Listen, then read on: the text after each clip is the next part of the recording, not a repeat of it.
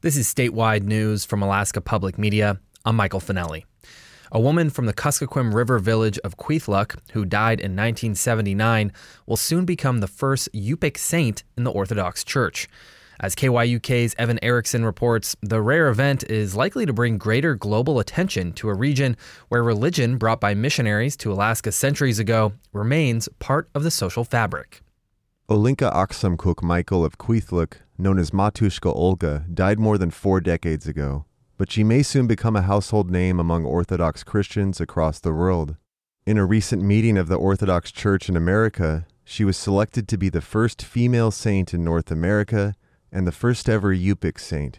Maybe there's one step beyond that.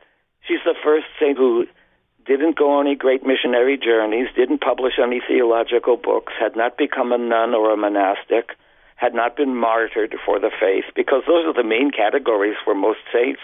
That's the late Orthodox missionary and scholar, Father Michael Oleksa. Oleksa spoke to KYUK shortly before his unexpected death in late November. She's the proof that you can, as long as you're true to your Christian calling, living a good Christian life, even in the humblest circumstances, as we could certainly say hers were, um, that's good enough. the late Father Oleksa played a direct and integral role in compiling the accounts of holiness essential to the official process of St. Olga's glorification. He said he first met Matushka Olga and her husband, Father Nikolai Michael, when he served as deacon in Kwethluk in 1972. I was welcomed to the village at the home of Ulihak and Aksamkok, their Yupik names. And I had my first akutaq there. It's called Eskimo ice cream in English. Olga is known to have lived a humble life as a midwife and the wife of a priest, which is denoted by the honorific Matushka, which literally means little mother. Born in 1916 in Kwethluk, Matushka Olga gained a reputation throughout her life for compassion when it came to women who had suffered abuse. Upon her death in 1979, this reputation continued to spread.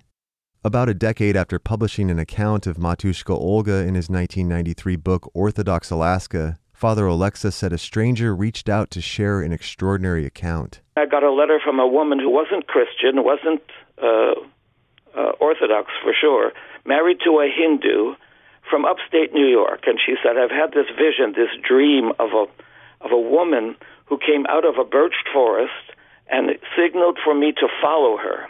The woman went on to describe being led into a house that looked like a hill, illuminated within by stone oil lamps. She was told to lay down on a bed of moss, where despite not being pregnant, she was treated as if giving birth. She said the pain of sexual abuse suffered as a child left her body. She was led outside where the northern lights danced in the sky and was given a hot drink that fit the description of tundra tea. And then she started to walk back into the forest. And this woman called after her, Who are you? What's your name? And she said something she didn't understand, something indistinguishable, Olga. And that was the end of her vision, and she wrote to me about this.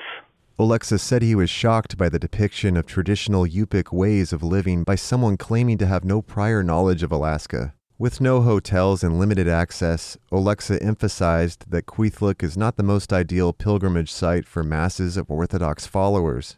When St. Olga is officially glorified, services will likely be held in both Kwethluk and Anchorage. In Bethel, I'm Evan Erickson. This is Alaska Public Media.